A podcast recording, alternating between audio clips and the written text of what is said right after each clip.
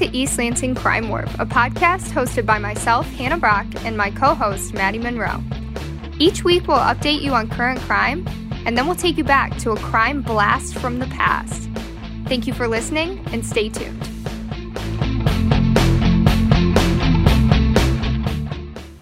This week, we're covering the 1993 murder of Rose Larner. But before we get into it, we have a few current crime related updates. So, Hannah, can you tell me a little bit about the violent phone call made to Elissa Slotkin? Yeah, so Elissa Slotkin, a U.S. representative, had a voicemail left at her campaign headquarters that used threatening, violent, and sexually explicit language. The U.S. Capitol Police actually traced the call and found that it was an Ingham County minor that didn't actually pose a threat to her. And from what I've gathered, I'm not really sure if any charges were issued. The US Capitol Police unfortunately didn't get back to me to talk about it further, but yeah, that pretty much sums it up.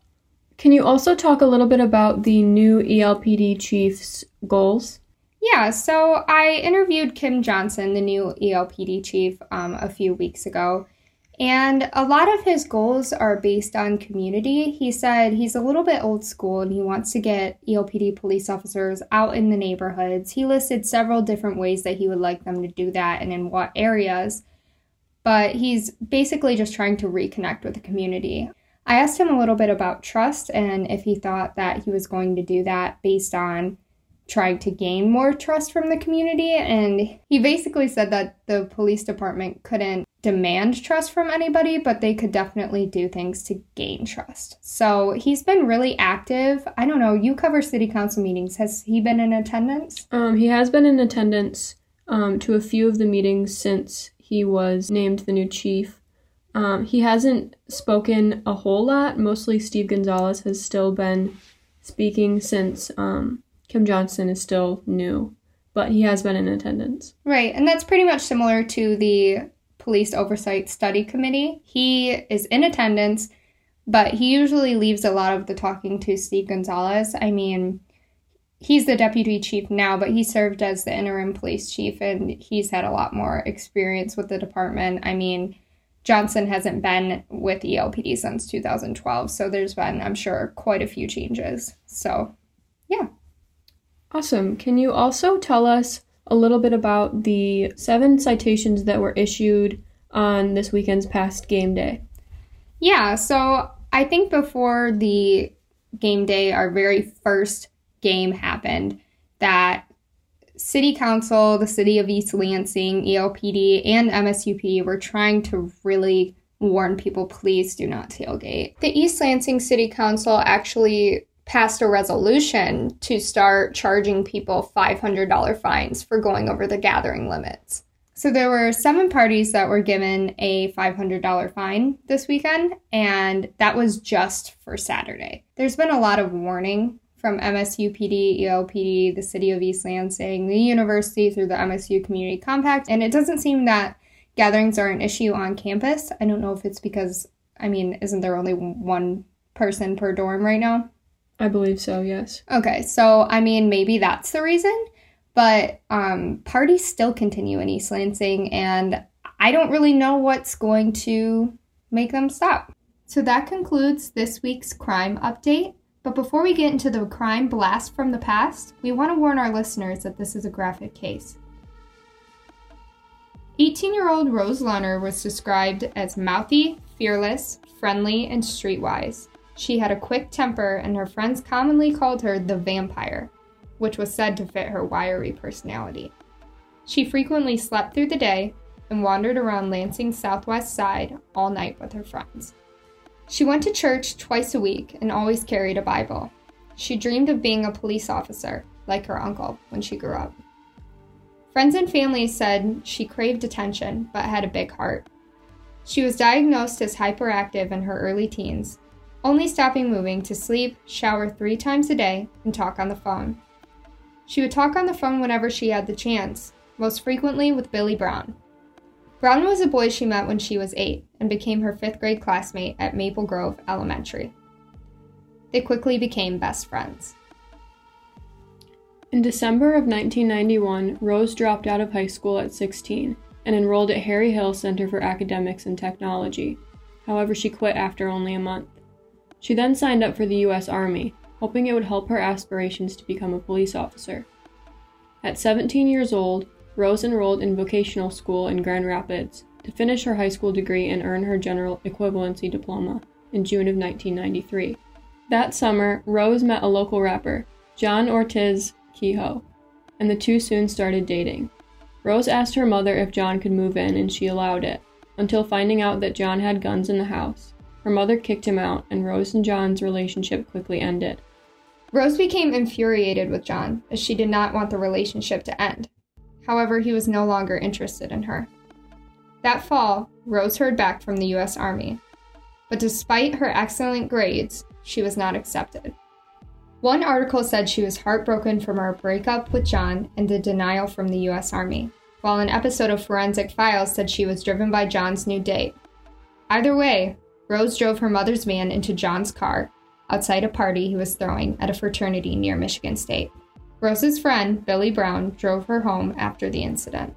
This was not an unusual occurrence for Rose, as she reportedly caused many problems for John after the breakup including hiding behind trees in locations where John was, and calling him names to embarrass him. The two frequently got into arguments. A few days after the incident at the party, Rose went to work her shift at the Meyer Pizzeria. After her shift, she visited her mother who worked at a local quality dairy convenience store. She checked in with her mother at 1:20 a.m. and told her she was going out with a man she was dating. However, her mother asked her not to go, that she had a bad feeling and that the van was low on oil. Rose insisted she go and proceeded on foot. This would be her mother's last interaction with Rose before she went missing. Rose went missing December 7, 1993.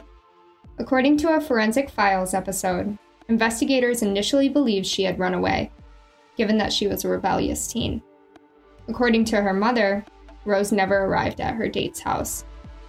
There was no trace of Rose. So I know this is usually the part that we do some commentary and reflection on the case, but honestly, I have no words. I have no words on this case.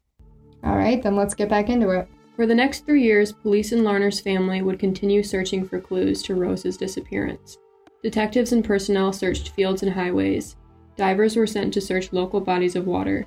Gravel pits were drained, and local homes were torn apart by investigators.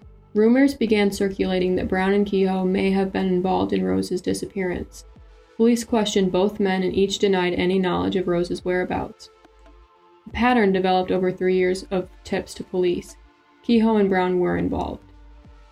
After a change in Michigan State Police investigators, police began following that path. In 1996, the cold case finally felt the heat. Billy Brown finally broke. The following testimony by Billy Brown made one investigator say he felt like he had met Satan. According to Brown, he had run into Rose as she was leaving Quality Dairy. She had asked him to invite Kehoe for the three to hang out and drink for the remainder of the night. According to Forensic Files, Kehoe said he would only agree if Rose would have sex with both men. According to Brown, she agreed. The three planned to hang out at Kehoe's grandparents' home, which was empty at the time. On the way over, they stopped to get supplies for the evening. Brown testified that he would later find out Kehoe had entered the store and purchased a knife, hatchet, and lighter fluid. When the three arrived at the house, they took a shower together. At this point in time, Rose changed her mind about the sexual stipulation posed by Kehoe. According to Brown, the three exited the shower and Kehoe began to strangle Rose. He then pulled her into the shower and slit her throat. He then began dismembering her with a hatchet. Brown and Kehoe then spent 48 hours cleaning every square inch of the home. They rinsed their bloody utensils in the sump pump of the basement. After collecting Rose's remains, they drove to Brown's parents' empty cabin 100 miles north and proceeded to burn Rose's body for 10 hours. This is where Brown's testimony hit a wild turn. He said Kehoe pulled a piece of Rose's flesh from her burning remains. Brown said Kehoe, quote, put it on a piece of bread with some mustard on it, and ate it. Just for the experience, just to know.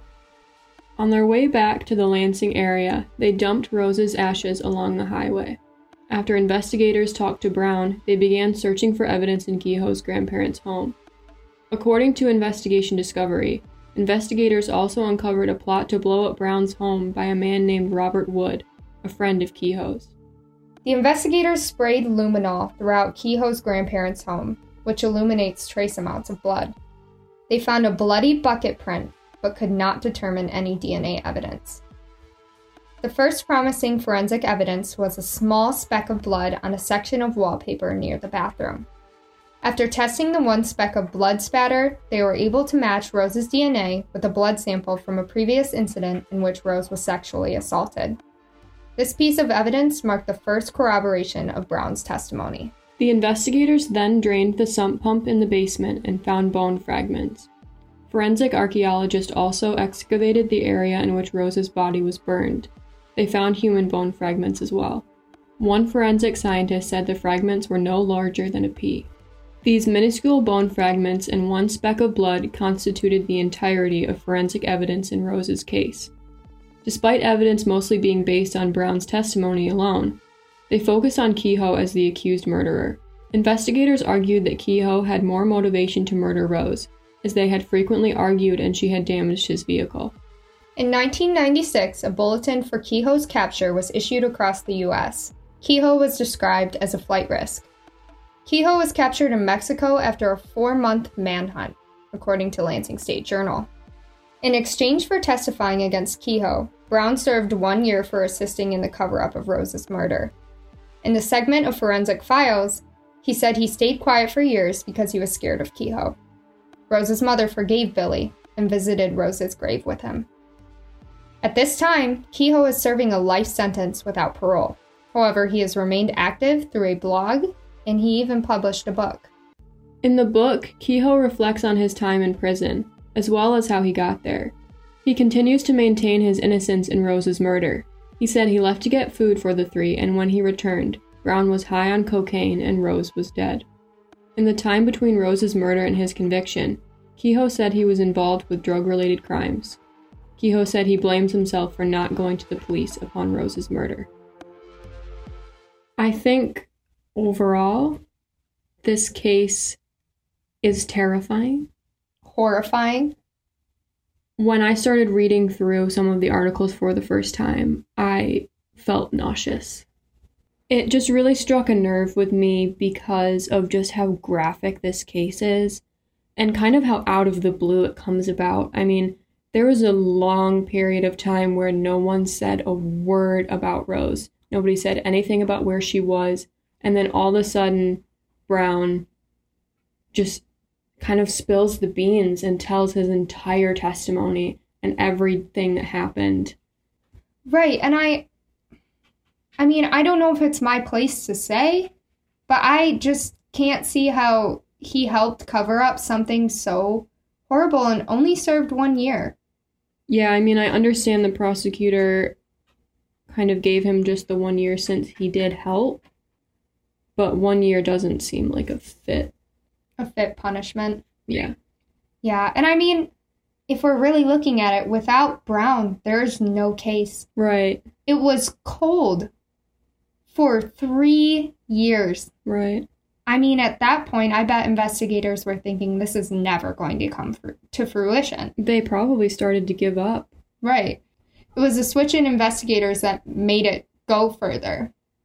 I guess maybe a fresh set of eyes I'm not really sure. I'm so uncomfortable speaking about this case. The cannibalism part, I the whole thing is a lot. Yeah. And then another thing that I find interesting is that Kehoe keeps up a blog mm-hmm. and published a book. I'm not completely aware of what it's obviously like being in prison, but he's very active still.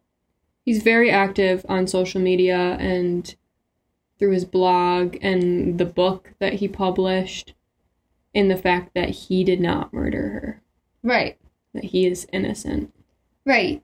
He claims that he's innocent in the murder, but that he did assist in covering it up. Right. So that's where the case is just kind of weird to me because they're both pointing fingers. It makes you wonder if it would have happened the other way around. If Kehoe would have been the first one to confess, would the trial have ended in the same way? I don't know. We'll never know. Yeah. I mean, what's also kind of heartbreaking is that Billy Brown was her friend since she was eight years old. Can you imagine the people that you know from when you were little growing up to cover up your murder? It's just heartbreaking. Overall, the entire case is heartbreaking. I mean, she was 18 years old.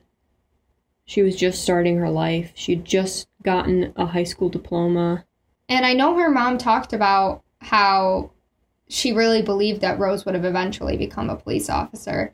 I mean, the the articles on who she was just kind of humanized it more. I know sometimes when we read about crime, when we read those cases, I mean, not every time are we struck.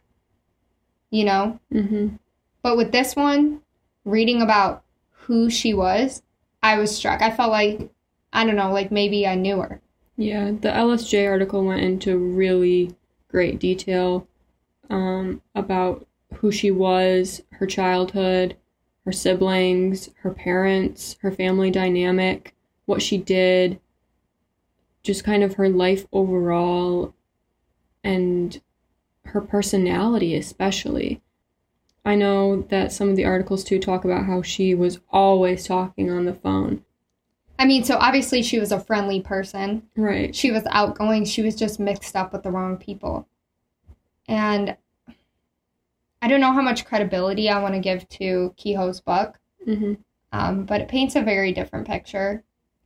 And I guess, I don't know, I didn't expect for there to be a book. When I selected this case, I did not think there was going to be a blog or a book. And I guess that's just what strikes me as different. There's been very in depth coverage. What coverage there is, is very in depth.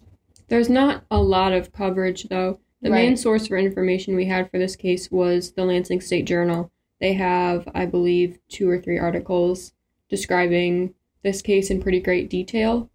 Um, but there's not really any other media outlets who really heavily covered this, and not like anything we've seen in the previous cases that we've done. Right. And I'm not sure if I would go as far to say that there wasn't a lot of media coverage because I don't see this not being widely covered. I just think it was something with the with the databases. We've been doing stuff that's a bit older. This Mhm. is a little bit more current. Not quite because it happened in the 90s before I was even born, before you were even born Right. but I don't know. It's something about that time period just really wasn't covered in the databases. I mean, I I struggle to give commentary Mhm. on this. I I think the case speaks for itself. It is a wild case, that it is. and yeah, if you're listening to this on a platform in which you can comment, feel free to give us your thoughts because we're not really able to give you ours. Thank you for listening to our third episode of East Lansing Crime War. We look forward to telling you another crime story in two weeks. Stay safe and have a happy Halloween.